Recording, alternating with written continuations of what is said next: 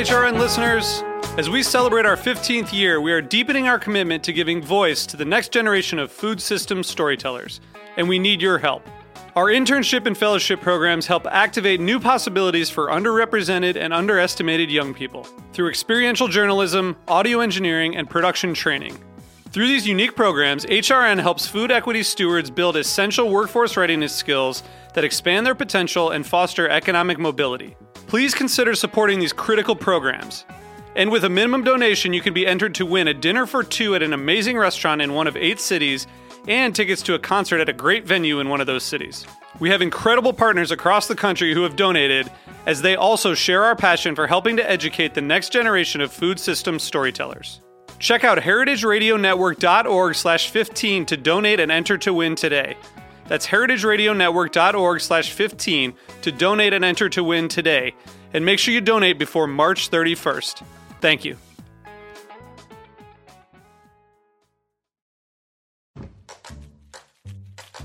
Meat and Three is back. We're kicking off our fourth season and celebrating H R N's tenth anniversary with a very special episode about our home, Brooklyn. Roberta's was such an interesting place with such a strong gravitational pull. It attracted all these different groups. The neighborhood has changed a lot over the past decade, from its culinary renaissance to the complicated implications of gentrification. I would say the majority of the people who are members of our co-op definitely have a certain purchasing power, are mostly white, and we are trying to change that. We're taking you on a journey that spans the birthplace of food radio to buzzy neighborhood pollinators to the transformative health journey of our borough president. That was my moment of, you know, wow, someone has thrown me a life raft and I'm going to take it. Subscribe to Meat and Three, that's M E A T plus sign T H R E E, available wherever you listen to podcasts. This episode is brought to you by the New York Women's Culinary Alliance.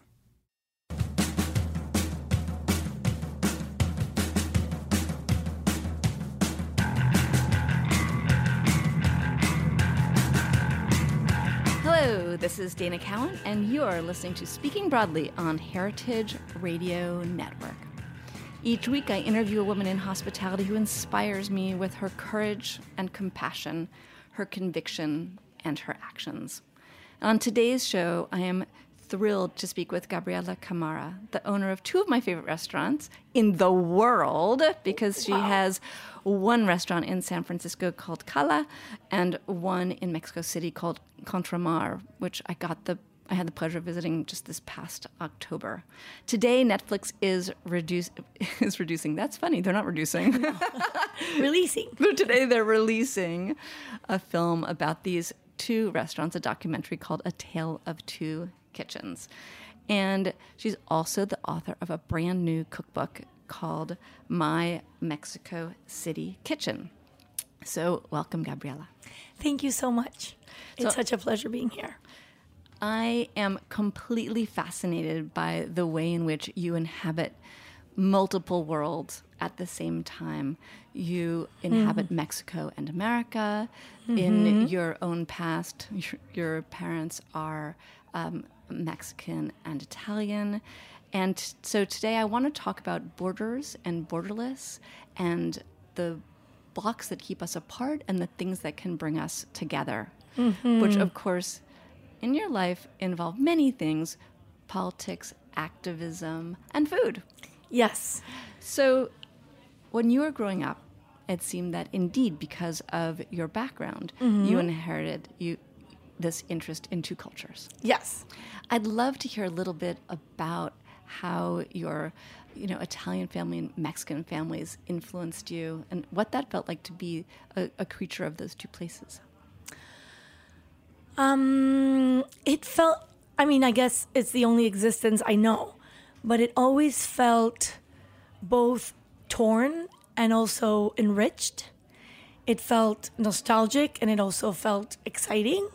So let's talk about where mm-hmm. you were living, because mm-hmm. um, with your family and your parents, you also were sort of outsiders in a place um, that even though it was your own, you were still, because of their passions and their interests, you were a little bit outsiders. So can you take me back Always, to, yes. your, to your childhood and what that place was and what they were doing and how that made you feel? So I, I was born in Chihuahua, where my parents had built a house in the outskirts, in the really slummy part of Chihuahua, in the worst neighborhood, in the, you know, there was nobody of my parents' um, caliber, really. Like, nobody with their education, nobody with their background lived there.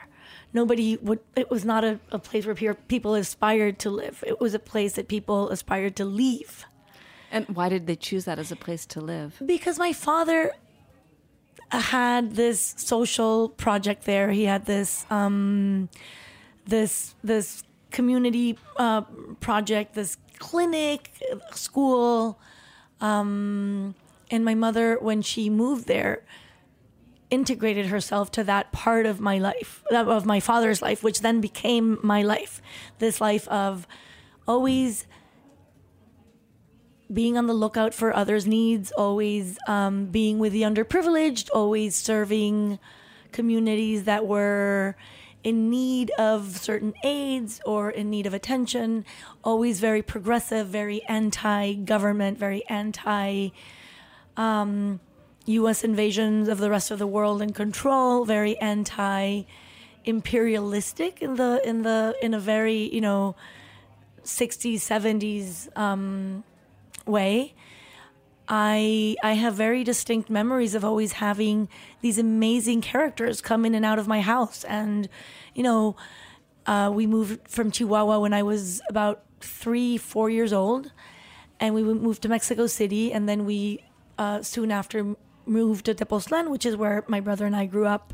And Tepoztlán was a small town. But I remember people from all walks of life and, you know, friends of theirs from graduate school and amazing intellectuals and also immigrants that had nowhere to go. And it was like a, a really wide range of people that I grew up knowing how to relate to. And I feel that that has, of course, enriched me greatly. But it's also, when you're growing up, I was, you know, in Chihuahua, we did not belong there. Or we were, you know, other kids in our neighborhood literally, you know, lost teeth because they didn't have enough nutrition. They ate too much sugar. They died. The mortality rate went um, down when my when my parents uh, put that health center, because they would only tell them, you know, to keep on breastfeeding their babies when they were born and to keep on weighing them and measuring them just as a way of checking if, you know, if their growth chart was right. And they, I remember, I remember playing with these growth charts, and I remember the babies would come into the clinic and they would weigh them, and I, you know, so it was it was always a part of, it was always a very natural, I mean, it was always life. So I didn't think it was extraordinary, but I did realize that we weren't the same as people around us. I did realize that we were like the little blonde kids. Um, then when we moved to Tepoztlán, in Tepoztlán, uh, most Mexicans or most people who are local are darker skinned, and they come from, they're very proud um, Aztec ancestry. And I remember my brother and I would always say, no, we are Mexicans. We're just from the north of Mexico, which isn't, you know, isn't even like racially, we didn't even belong to the north of Mexico because we were like fair skinned, because my mother was Italian and my father was Mexican, but looked Spanish or looks Spanish. Um, in Mexico, there's a huge um, racial division that nobody talks about, but it's a very, it's it's a huge, like there's a there's a very, very big racial and class issue that is tied up and has always been combined, um, because it's an imperial, you know, it's a, it's it's a colony, it's a colonized country, and we still have the sequels of that. And they say that before the Spaniards arrived, the Aztecs were colonizers of everything that was there, and they were also a brutal regime. So we've had this history of, you know, colonized uh, people. So when I think about mm-hmm. that, the way that you grow up, mm-hmm. to me, telescoping everything, making it very tight and mm-hmm. small, mm-hmm. I see such a direct connection to the restaurant that you opened in San Francisco. Yes. Well, get to Contramar. Yes. But to Cala, where um, you employed previously incarcerated uh, individuals mm-hmm. and integrated them. I mean, so that it's seamless. It's not like someone, you know, wears a stripe yes. that says, this is yes. where I came from. Yes. I mean, you have a, f- a fundamental belief, yes. it seems, in, you know, that we're all one. Totally. And interestingly, you sort of grew up with the the seeds of that, but mm-hmm. seeing something quite different. Mm-hmm. Can you tell me about why you believed that that would work at Cala as a way to run a restaurant? Because I've always believed that people are worthy. I've I've always believed in each individual having an intrinsic worthy part of, you know, being alive is being worthy. And I, ha, you know, I was brought up, I was raised to consider everybody capable and equally important. And I do think that, for example, it's something that I had done in Contramar, because in restaurants, one of the things that, that you know, why why I did, why I why I chose to use this hiring uh, practice in in in Cala is because restaurants have always been places where social mobility can happen, and you don't need a, a career, you don't need to be university trained to be a server. You need many things. No, not everybody can be a, a good server, but you need, you do not need like an academic training. So I think that in that, in that, you know, in that, in this world of restaurants, I found a very good place to integrate different interests of mine, and also to have an, a different, a very varied audience and a very varied group of people, or very different groups of people that I had to integrate in one space. And that's one of the things that fascinated me about restaurants from the beginning. And when w- I, what are the different groups? So, you know, you have like hard working class um, people who come from the bottom up, many times from bad backgrounds, many times from incarceration, many times from, you know, past crimes that they have overcome or have, you know, served time for, or um, addictions that they have really overcome, or addictions that they overcome while they work with us. Um, or um, I thought that was one of the beautiful things in the film. Mm-hmm. You know, in uh, Contramar, mm-hmm. there's a G M, I think, mm-hmm. who says, Mao. Oh. Um, who says, people come, and if they have addictions, we work them through it. We don't say, you know, oh my gosh, you're done. It's a it's a place of second chances. And um, at Cala, the thing that moved me the most in, in the film was the the server who was applying for a job, and he, you know, was having a great interview with um, Emma, uh-huh. and he said, "I just need to tell you something." And they're like, "Oh no, like what is this going to be?" Uh-huh. You, you know, I. Yeah. I have ten children. I I can't move from yeah, yeah, o- yeah. Ohio, and it was like I've been in you know incarcerated for the last thirty years, and they're like, so. Uh-huh. I mean, the freedom of that, but also taking care of people as they go through this, just addiction if it comes, seems unusual. I think you know restaurants are places where you take care of people, you take care of your guests, but I believe that true successful restaurants take care of each person who's a part of the restaurant. And that's how you begin. That's how you can take care of others. Because you can take care of yourself, you can take care of your um, colleagues, you can take care of or your purveyors, you can take care of everything that you put, you know, you you you care for everything in your restaurant, and that's how it becomes a relevant or good restaurant. And then, of course, you care for your guests. You do it all because you need you, you want it to be successful. But you need to care for, for people. And I believe that in dealing, I mean, in, in restaurants, you end up always dealing with people who have really serious issues mm-hmm. that most likely have not been resolved. And if they have been, it's great. But many times they haven't. So many times I find myself uh, with people who ask me like why I know so much about the twelve steps of um, alcoholism, um, addiction, uh, recovery addiction recovery, problems. yeah. Programs. And you know, like why do you know the the twelve step program so well? Like because I've gone through it with so many employees. I mean, not that I've gone through it, but it's always it's always important for somebody to overcome an addiction, it's always important for them to have a good support, not a co-dependent relationship, but good support. And I've learned how to do that. And I've learned by learning about how difficult it is to overcome these addictions. And and I guess the only thing I can provide for the staff that works in my restaurants is a really good environment where they feel safe. And in San Francisco, the the I think the the real genius behind this hiring program was Emma, because she had been, she was aware of, she had worked at a Remind prison, me her last name. Emma Rosenbusch. Rosenbusch, right. She was my assistant, and she was moving back to San Francisco after having spent uh, a few years in Mexico City, where I met her. And when she learned that I was going to go live in San Francisco, she asked me if she could work with me, and we started looking at spaces together, and it was just such a joy to work with Emma from the beginning. But uh, she's an incredible human being. I adore her. She, like, we've become family. But Emma, one of the things, I mean, and she knew Contramar, and she really admired Contramar, and I think she really admired this part of Contramar, of being so, of course it's an amazing restaurant too, where everybody, you know, everybody who's important or famous is attracted to go to Contramar, but actually the attention, if you if you if you scratch a little bit, you go a little bit deeper, you realize that everybody in the restaurant is actually being really well taken care of. And when we don't do that, I feel that we have failed terribly. But as a team, that's our most important mission. And when when I was, you know, okay, let's do this restaurant. Yes, let's do a restaurant in San Francisco. There's space for it. I found that as much Mexican food as they have in San Francisco, in Northern, in California in general, I really found a space for something that they didn't have.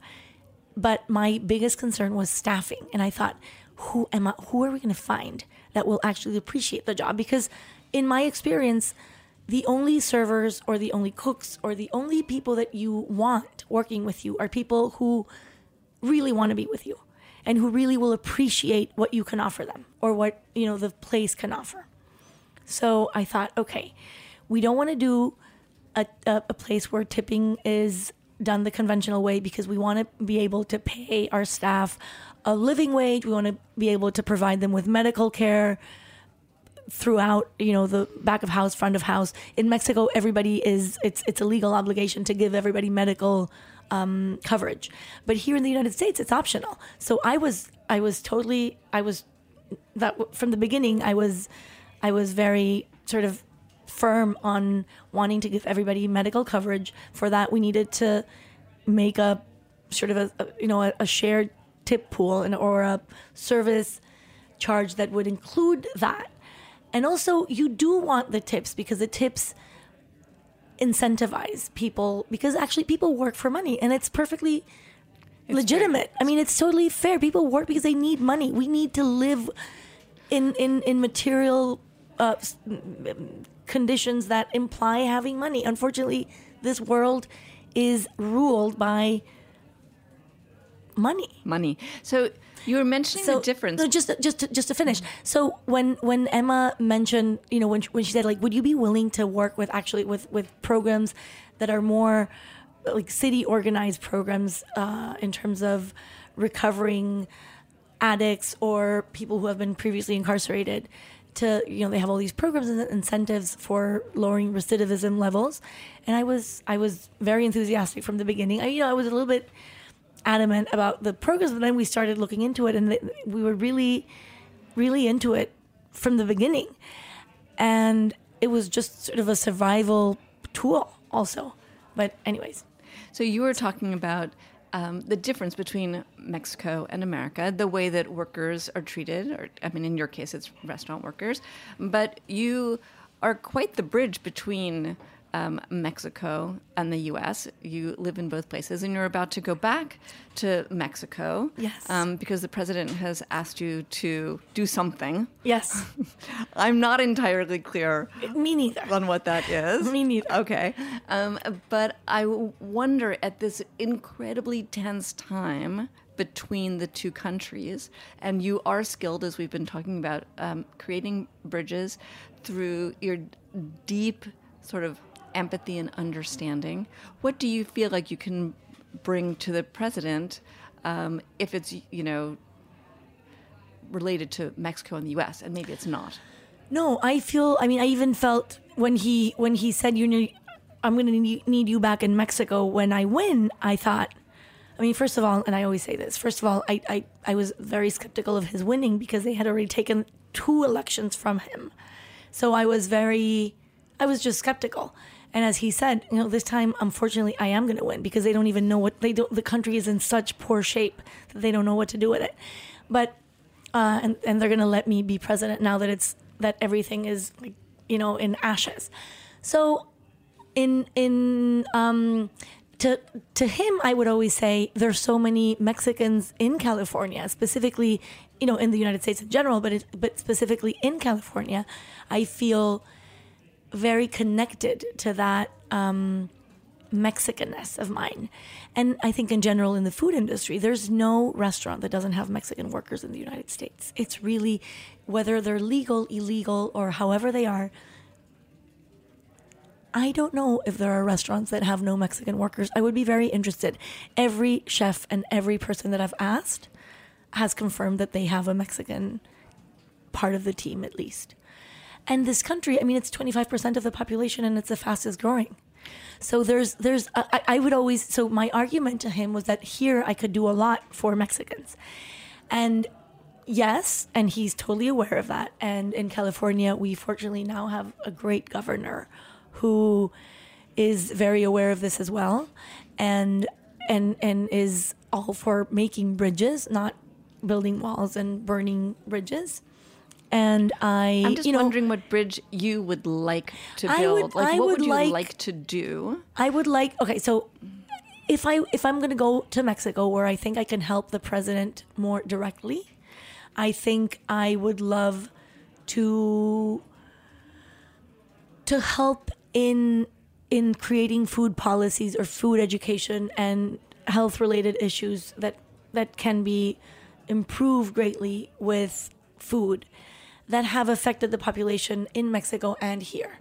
Unfortunately, the, the Mexican population in the United States is one of the worst nourished populations. They have all these sicknesses related to overeating and eating junk food. And um, I would really love to, to, to do something that has to do with food just because that's what I'm very passionate about. But I also feel that, you know, if, if for a time it was discussed whether a more specific role in the United States would be a possibility, but I don't really have political ambitions. I mean, I I, I, I really don't.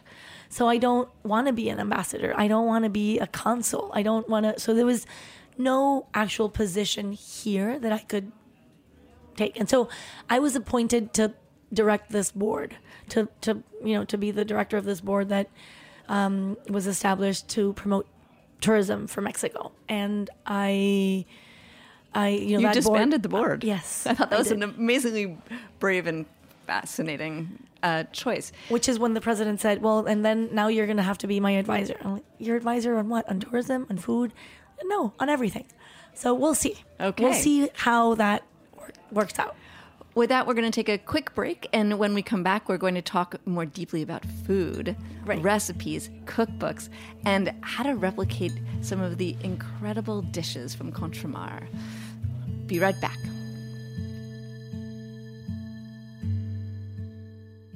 This episode is brought to you by the New York Women's Culinary Alliance, a vibrant and supportive community of professional women who work in all areas of the food, beverage, and hospitality worlds, and come together to network, learn, and share their passion.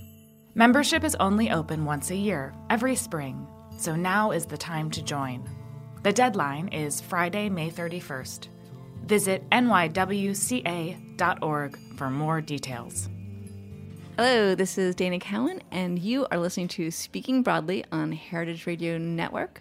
Welcome back to hear this conversation with my extraordinary guest, Gabriela Cámara, who has just published a beautiful and delicious cookbook called My Mexico City Kitchen.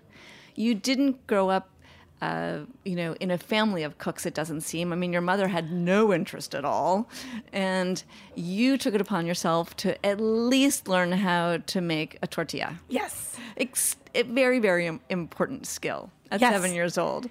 Yes, and making tortillas is difficult. Making tortillas is challenging. They seem very easy, but they're challenging. You need to really know what you're doing, and then also you need to be just there. It's very labor-consuming. I'm curious. The, the or cook- labor-intense. The the cookbook has lots of recipes that actually seem pretty quick and easy. Yes. And the restaurants, like one of the reasons I love Contramar so much, the food is clean, simple, ingredient-driven, Mexican, direct, and completely delicious. And then, of course, I love the I love the dressed up waiters, and I love the energy and all of that. Yes. But the cookbook brings together some of the, the salsas and the drinks and the yes. main courses, and they seem very doable to me. And I think that's partly because you love home cooking. Yes. And you brought that notion of home cooking to the restaurants, but then yes. also the cookbook. And I'm just, like, tell me about that. Like, how did your love for home cooking evolved, knowing that you had a mom who's like, no thanks? I mean, she was no thanks, but she loves to eat well, and she always did things. Okay. And my father was a great cook, too. So the two of them sort of shared that responsibility. It was very uncommon in Mexico to have the father figure collaborate in anything that had to do with domestic duties, quote unquote. So in my house, that was off as well. Like, everybody in Tepoztlán was, what do you mean your father made breakfast for you? Your father makes breakfast? And I was like, yeah. That's great. Which was just, it was just, it, it isn't that other men weren't doing that at the time, but it was just in that context of a small town in Mexico that just was not what men would be doing. So, but I did grow up eating amazing home cook, home cooking, home food, sorry. I grew up with a grandmother who was an extraordinary cook. I grew up with another grandmother that was an extraordinary cook, even though she died when I was six years old. My aunts were incredible, like just, they still are incredible heirs of that tradition of cooking good food and making sure that that was sort of a binding glue of family life. I love that notion that cooking grounds you, that you can mm-hmm. be anywhere mm-hmm. and you're grounded by mm-hmm. the food that you cook. Yes, and I've discovered that by um, living in different places. And I also love to eat whatever is from where I am. Not only like the nostalgic part of cooking Mexican when I was in Florence, because I love food in Florence when I'm in Florence. I don't even crave like this chamoy or tamarind, spicy sweets that in Mexico I could have all day. In, in, I remember bringing them to Italy or having somebody bring them to me, thinking that I would really appreciate them. And I was, you know, actually, I just want Nutella dabbed on bread. Or I want olive oil and and bread for a snack in the afternoon. Or, you know, I remember they would give us that for snack at school when, you know, the mid-afternoon break. Like a loaf of, of um, a little a little bun with, with Nutella or with olive oil. And I didn't even have a craving for the Mexican flavors. But I do think that food, especially full meals, really do ground you. And I do believe, I mean, and it's a it's a characteristic of every culture that, you know, when they migrate, they bring their food. Food is something that can travel with you. And you might not have, you know, your house, your landscape, your, but you, if you have some of your food, then it's, it gives you that identity. And I believe that, um, fortunately, in my case, migration has always been voluntary, uh, vol- voluntary, mm-hmm. voluntary, yeah. Uh, but, and that I think is a huge difference. Uh, but I do, you know, it makes you appreciate where you are much more, I think, in a way.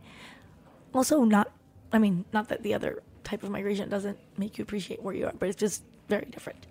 Um, I think that, uh, that, that for me, knowing how to make certain recipes of my grandmother's or of my family was even more important than what ingredients or, or, or where the dish came from. It was just from them. It was just, it's part of being a family. And I want Lucas, my son, to know that these cookies I made with this grandmother, or this was something that my other grandmother loved eating, or this is something that we've always um, had like this at the house. My father used to make it this way, or my brother and I would wake up in the morning and make these pancakes or this French toast or this egg. And I just feel that food is something that, that you transmit from, you know, it goes from one generation to the next in a really concrete way. So let's just take a generational yes. tour. Yes. Um, so you had these powerful grandmothers in uh-huh. your life. What, when you think of them, like what is the dish that's in this cookbook that really makes you think, like, that is my grandmother, that's my... So my, my paternal grandmother, Doña Concha, who was from Campeche, was very well known for her food and for her humongous banquets. Like, she would cook for a lot of people, and she was always very generous, and she was always very, you know, anybody could come to her house at lunchtime and she would make sure that they were fed. And I love that everybody tells me that I am very much like her, because she died when I was six and I remember her, but I didn't get to actually spend, you know, like relevant time of my cooking learning years with her. Um, I I I think of her with the pipi pollo, pipi pollo, which is this humongous tamal that is done in the southeast of Mexico, and it has achiote, and it's in uh, banana leaf. And then what do I think of with nonna? My grandmother, my Italian grandmother, uh, my maternal grandmother, I cooked with everything. Um, so I, I think of her with so many dishes that actually aren't on this cookbook, just because some of them aren't Mexican enough. But I feel, you know, I feel that every, I, I what, what, what, what, what I have in this book that is very much from her is this very attentive, careful, non-wasteful approach to food. And, and certain it, like basic things like stocks or the way to cook beans or uh, chickpeas or lentils or... No. What about your son, Luca? He's in the book. Yes. Beautiful. Lucas, yes. Blonde. Yes. Um, and what do you cook with him? Or what's, it, you know, in this book, you're like, this is the recipe that he would just gravitate toward, that says family to him? I think he's very proud of knowing how to make tortillas as well, but he's very proud of knowing how to make pasta, and he makes pasta with my father. And my father isn't Italian, but he was the pasta maker always. I don't know why. I think he's he loves manual things. He loves working with his hands. So when we were growing up, my brother was a, was not as good an eater as I was, and it wasn't that he didn't eat everything. He was just lazy, and he would say that. He would always say, oh, I don't want to eat a steak. It's so, it takes so long. And he would want to eat pasta all day. And we were, you know, in that time in Mexico, you could not find good pasta. So my parents took it on themselves, took it upon themselves to make good pasta with eggs. So we brought this machine from Italy, and we, well, we had the manual machine, but then when there was this mechanic machine, we brought it, um, an electric pasta maker. I remember the, the excitement about it. And um, I, you know, I, we, we've always... We've always, I think Lucas, I think Lucas is very proud of just doing anything and participating in the cooking process. And I think that's also the way I feel towards food and towards family gatherings. It's always about what you're making. It's always about what you're going to eat. And then when you're eating it, it's always about what you're going to eat next and how you're going to. Well, speaking of um, eating next, the, the closing question of the show is to pay it forward, because I love highlighting women who aren't aren't as well known as some of my guests, and to put a spotlight on them. So who would you pay it forward to? A, a woman in the world of food who you admire very much, and why? Mm, and somebody who's not that well known? I mean, take your pick. But mm, I admire the woman who makes staff meal at Contramar every day. And she's also the woman who makes the tortillas. And that position has always been together. And she's What's just... What's her name? Lupita.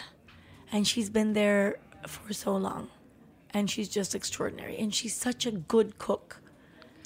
That's great. Yep. Well, thank you so much for joining me on Speaking Broadly today. It's uh, such a pleasure to hold and cook from your book. And thank you. to... experience your restaurants, and then I can't wait to see what you do for food policy in Mexico, America, and beyond. So thank you so much for joining thank me. You. I'm also I'm going to keep on doing restaurants. So I been great. Look yeah. forward to those in yes. the future. Thank um, you. Everybody knows where to find me um, at Speaking Broadly on Instagram, and where can people find you, Gabriela? At Gabriela Cámara. That's it. Thanks um, for my engineer today, and Nita Medvedskaya for being my co-producer. And come on back next week. Have a great week. Thank you. Bye.